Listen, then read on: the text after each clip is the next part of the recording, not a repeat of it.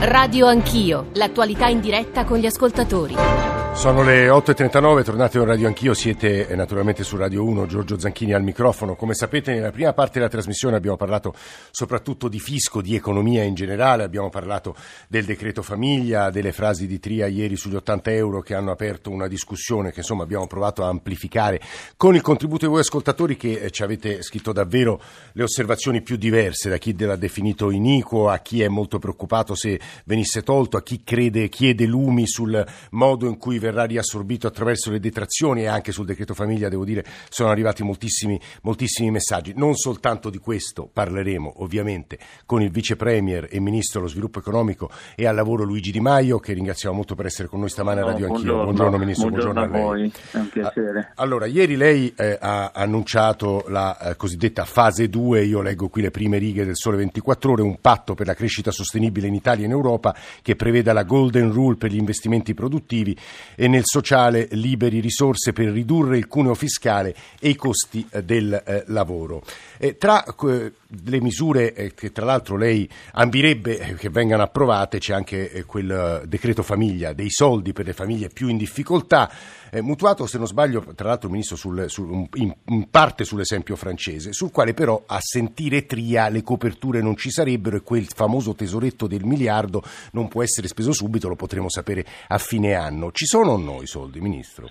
Ma io voglio dirlo chiaramente, sul patto per la crescita sostenibile è semplicemente cominciare a dire all'Europa di giocare all'attacco, perché se vogliamo creare più lavoro in Italia adesso è il momento di spingere sull'impresa, è il momento di spingere sui nostri imprenditori e abbassare il cosiddetto cuneo fiscale, che significa che un imprenditore che assume deve pagare uno stipendio, non uno al dipendente e uno allo Stato in tasse. Questo è quello che succede e dobbiamo togliere dal parametro deficit PIL gli investimenti produttivi e quelli nel sociale, così in Italia liberiamo delle risorse da investire nell'abbassamento del cosiddetto cuneo fiscale che sono le tasse sui mm, mm, mm. lavoratori che ogni imprenditore paga. Sul decreto famiglia, come ha detto lei, io mi sto eh, rifacendo al modello francese. I bambini che nascono in Italia sono i meno aiutati d'Europa.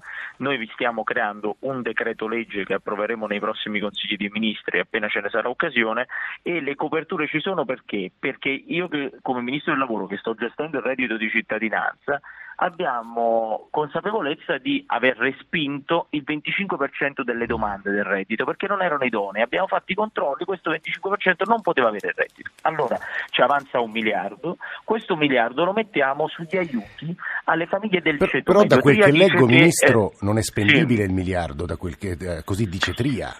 No, cioè... il meccanismo è molto semplice. Ogni quattro mesi noi facciamo una ricognizione, il reddito è partito da aprile, ogni quattro mesi facciamo una ricognizione dell'andamento del reddito di cittadinanza, ogni quattro mesi ci sarà un risparmio. L'Inps dice che nel 2019 il risparmio sarà da un miliardo di euro. Io che cosa sto facendo? Sto creando un fondo con questo decreto. Mm.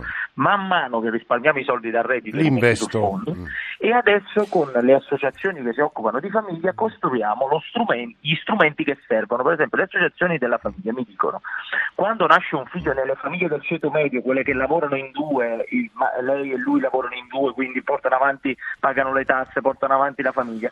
Nelle famiglie del ceto medio il problema è che tutte queste detrazioni questi sistemi che ci sono di aiuto alle famiglie ormai sono incomprensibili. Loro mi dicono facciamo un assegno per figlio, quando ti nasce un figlio ti do un assegno, così vieni aiutato poi su tutte le spese come decidi tu di spendere, i pannolini, babysitter, asili nido. Questo impegno è un impegno che si può fare attraverso un decreto, io comincio a mettere i soldi in questo fondo perché se non lo faccio adesso, mm. dopo i primi, ogni quattro mesi perdo i soldi che si mm. risparmiano dal reddito. Vabbè, i soldi arriveranno da lì. L'altro tema di grande attualità, Ministro, lei lo sa meglio di me, è il cosiddetto decreto sicurezza bis. È stato, sarebbe stato modificato, oggi dovrebbe essere in programma un incontro tra il Presidente del Consiglio e il Presidente della Repubblica. Se arrivasse modificato dopo eh, il, l'avallo, il presunto avallo del Capo dello Stato in Consiglio dei Ministri, lo approverete o no oggi, Ministro?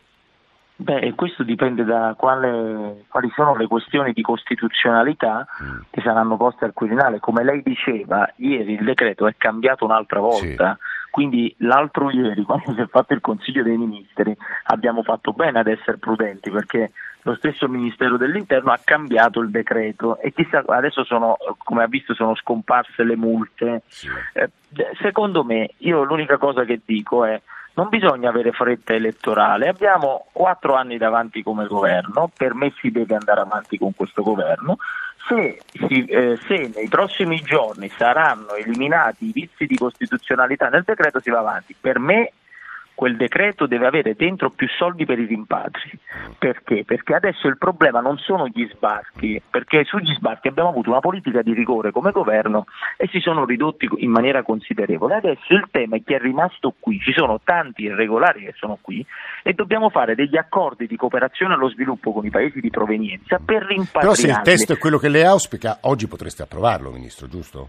Questo, guardi, non dipende da me, eh, dipende dal Presidente del Consiglio, dal Sottosegretario della Presidenza del Consiglio e convoca nel Consiglio dei Ministri. Per quanto mi riguarda, l'unica cosa che dico è che l'emergenza in questo momento in Italia è la corruzione, un problema è l'immigrazione, la priorità è il lavoro. C'è chi parla solo di un tema, l'immigrazione, per me bisogna occuparsi del Paese a 360 gradi. Il mio decreto famiglia è un decreto che aiuta tutte quelle famiglie che ogni giorno pagano le bollette, la retta universitaria, l'assicurazione della macchina, affrontano i problemi del precariato sul lavoro, quelle famiglie lì sono il cosiddetto ceto medio che sono state abbandonate un po' da tutti in mm. questi anni. Eh, Luigi Di Maio, se uno oggi legge, eh, se leggesse i due quotidiani più diffusi del nostro paese, uscirebbe con un'idea confusa dei rapporti, sui rapporti tra lei e Salvini. Salvini su Corriere della Sera di stamane, agli attacchi non rispondo più, lavorerò ancora con Di Maio, ho lavorato bene con lui, sono convinto che da lunedì torneremo a lavorare come abbiamo sempre fatto e come i provvedimenti approvati, me lo lasci dire, dimostrano, se prende Repubblica il titolo è Paura 5 Stelle, Salvini ha deciso e si prendono le parole di Giorgetti con il 30% sarà crisi. Che succede, Ministro? Beh, ci sono secondo me due questioni. La prima è che eh, lunedì per noi il governo deve andare avanti, però fatti chiari amicizia lunga. Noi non è che ci rimangiamo quello che abbiamo fatto e detto sulla corruzione, ad esempio, o sulle province. Noi siamo un argine all'illegalità. Ma, però che abbiamo... significa questo corruzione provincia? No, voglio dirlo, eh. molta... voglio dirlo, chiaramente. Qui i rapporti di tensione sono aumentati nel governo quando noi abbiamo chiesto di rimuovere Fidi. Poi, quando è che è salita l'escalation ancora? Quando i leghisti volevano reintrodurre i consiglieri provinciali nelle province con 2.500 poltrone e 2.500 stipendi. Allora io dico una cosa, il Movimento 5 Stelle in questo governo sarà sempre argine all'illegalità, ai privilegi, ma anche agli estremismi. Abbiamo visto in questi giorni fischiare addirittura il Papa in piazza. Quello che dico però allo stesso tempo è che mi sembra che o ci sono due idee diverse del futuro nella Lega in queste ore, oppure si sta giocando al poliziotto buono e al poliziotto cattivo, perché il sottosegretario Giorgetti della Lega che attacca gratuitamente Conte tutta la settimana mi sta facendo pensare che vuole tornare da Berlusconi. Poi o Salvini ha un'altra idea rispetto a Giorgetti, oppure eh, forse giocano un po' a fare strategia. Questo lo capirete me... lunedì, lei dice, o sulla no, base no, dei risultati io, elettorali? No, secondo me, secondo me devono essere onesti con i cittadini italiani e dire agli italiani la Lega sta chiedendo il voto per le europee domenica o per aprire una crisi di governo, perché io so che il Movimento 5 Stelle forte al governo argina Berlusconi, Ministro della Giustizia, e il PD che torna al governo con leggi assurde come quella Zanda che vuole aumentare gli stipendi dei parlamentari. Poi l'hanno ritirata però quella Ministro, lei lo sa. Eh vabbè, dimostrando eh, che l'avevano presentata e Zanda non è uno così. Qui, quindi, il, Ministro, lei, lei ci sta dicendo che bisogna vedere quale, quale Lega avrà di fronte lunedì prossimo?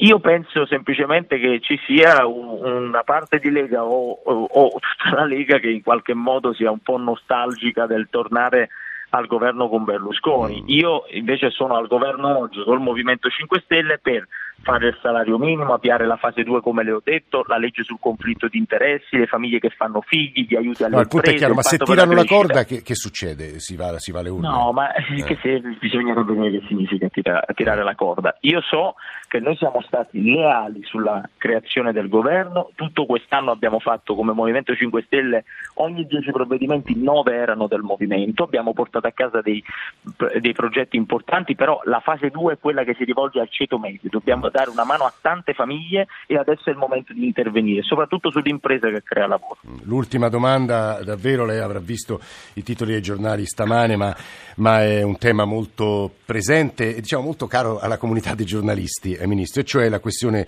di Radio Radicale. Ieri è scaduta la convenzione e mh, sostanzialmente se non ci sarà un emendamento comune a tutti all'unanimità, la radio dovrà, ora lo vedremo, ma insomma è una questione piuttosto complicata, spengere le sue eh, emissioni. Stamane Giachetti dice Di Maio è mio amico, mi aiuti.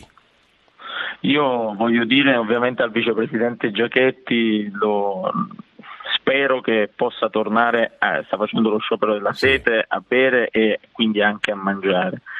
Eh, dal mio punto di vista su Radio Radicale dobbiamo trovare una soluzione che allo stesso tempo però tuteli anche tutte le altre radio italiane perché si versavano contributi, milioni di euro di tasse degli italiani in questa radio e non le si versava in tante altre radio che stanno sul mercato.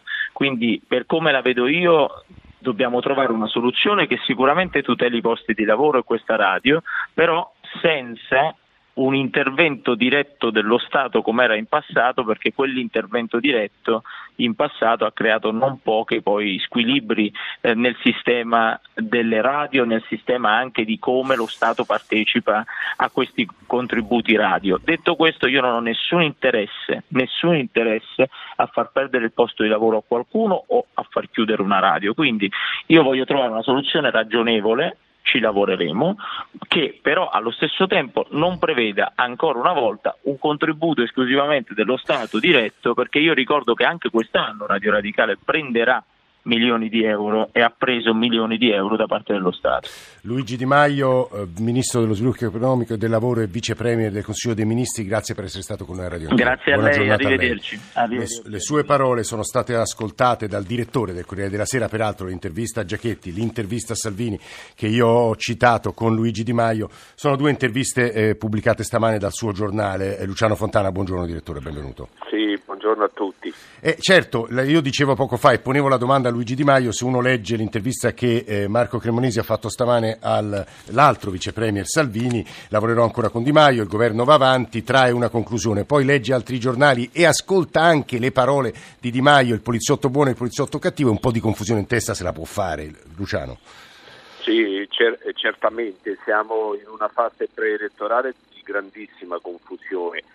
Io credo che ci siano però alcuni elementi fermi. Il governo è diventato un campo di battaglia, su questo non c'è alcun dubbio, anche le parole di Di Maio ascoltate appena ora da voi lo dimostrano. Lo stesso Salvini pone tante condizioni il governo trasformato in campo di battaglia non può andare avanti, quindi o dopo le elezioni trovano una nuova misura, un nuovo rapporto anche personale, non solo politico, oppure credo che questo governo sia al capolinea. Luciane, che cosa potrebbe accadere a tuo avviso dopo? Dipenderà dalle percentuali di domenica sera dei risultati? Sì, certamente dipenderà dalle percentuali, perché se il Movimento 5 Stelle ad esempio scendesse troppo dal punto di vista del voto rispetto alle ultime elezioni sarebbe molto difficile per Di Maio mantenere ancora questa alleanza di governo. Così come Salvini, un Salvini molto forte vorrebbe sicuramente imporre al governo le proprie parole d'ordine, le proprie misure e anche qualche ministro in più, eh, creando un terremoto secondo me eh, ci avviamo in una situazione ancora più complicata di quella di prima delle elezioni. Gli ascoltatori si domandano, Luciano Fontana, direttore della Sera che sta parlando, gli ascoltatori ci chiedono se è realistica la prospettiva di un ritorno di Salvini con Berlusconi, Luciano. Io credo che sia realistica se non si trova una nuova misura il ritorno, il ritorno alle urne. Mm. Poi l'alleanza di centrodestra probabilmente verrà presentata di nuovo alle urne da parte di Salvini. Io credo però che la parabola politica di Berlusconi sia in una fase finale e che anche Forza Italia o il centrodestra moderato troverà una, un nuovo assetto, nuove figure, nuove leadership in un futuro non troppo lontano. Che, no, che non può essere la nuova creatura Meloni Toti o, o può esserlo? In qualche modo quello lo sarà, non mi sembra che l'alleanza Meloni-Dodi si stia profilando come quella parte liberale e moderata dello schieramento di, centrodestra, insomma secondo me c'è ancora molto da lavorare in questa direzione. Luciano Fontana, l'ultimo tema, l'Europa, perché poi noi domenica andiamo a eleggere il nuovo Parlamento europeo, sul vostro quotidiano state cercando di ragionare molto sul futuro del continente, sulla base anche di quello che avete scritto, del materiale che hai cercato di eh, radunare, mettere su e far leggere a chi, ai, ai lettori del Corriere della Sera, che cosa hai capito sulle necessità del nostro paese e del nostro continente? Io credo che l'Europa abbia bisogno davvero di una trasformazione radicale, di uno scatto nei, eh, nella direzione di un'integrazione maggiore di, dei veri Stati Uniti d'Europa e condivisione di politiche economiche, di sicurezza, di difesa. Questo non potrà essere fatto tutti insieme, 27 o 28, vediamo come finiscerà il Brexit, stati sono troppi, hanno un profilo diverso, tendenze diverse, c'è bisogno dire, di un'avanguardia di coraggiosi che riprenda in mano il disegno europeo. Ecco, l'avanguardia di coraggiosi eh, nella quale l'Italia ci sarà o no? Secondo me dovrebbe, dovremmo esserci, quello che sta accadendo adesso al governo e le forze che, che hanno eh, la maggioranza nel Parlamento non mi sembra che spingano in questa direzione. E questo, e questo, è una preoccupazione, ora lo diciamo perché il quotidiano, bisogna sempre eh, mettere le carte sul tavolo, il quotidiano Luciano Fontana ha delle posizioni europeiste, non va nascosto questo, Luciano Fontana, Corriere della Sera. Perché, Assolutamente. Eh, perché in realtà anche a leggere l'opinione pubblica italiana in quel campione che è eh, rappresentativo, speriamo, di un, di un, pezzo di paese che è la nostra comunità di ascoltatori nei confronti dell'Unione Europea, dell'Eurozona, insomma in questi anni non dico il dissenso, ma lo scontento è cresciuto tanto e voi lo sapete, Luciano Fontana. Ma certamente, ma io infatti penso che la situazione dell'Europa, le difficoltà, i contrasti e le ostilità siano il frutto delle mancate risposte, eh, risposte. Queste risposte devono arrivare, devono arrivare in un modo nuovo, con politiche nuove, attenzione al, al sociale, alle diseguaglianze. Tutto questo si fa però se c'è vera condivisione. Il secondo punto, teniamo conto che l'Italia vive per la sua capacità di stare sui mercati aperti, cioè con turismo, manifattura, made in Italy, fashion, un'Italia isolata corre il rischio anche dal punto di vista economico e delle condizioni di vita dei cittadini di essere molto più povere e deboli. L'ultima, davvero meno di un minuto, Luciano Fontana, eh, una previsione sul eh, risultato dei sovranisti in Europa, se, se, se puoi. Ma cresceranno sì, certamente, su questo non c'è alcun dubbio, non cresceranno in modo tale da condizionare la maggioranza in Parlamento europeo e lo sviluppo e la maggioranza in Commissione. Mm.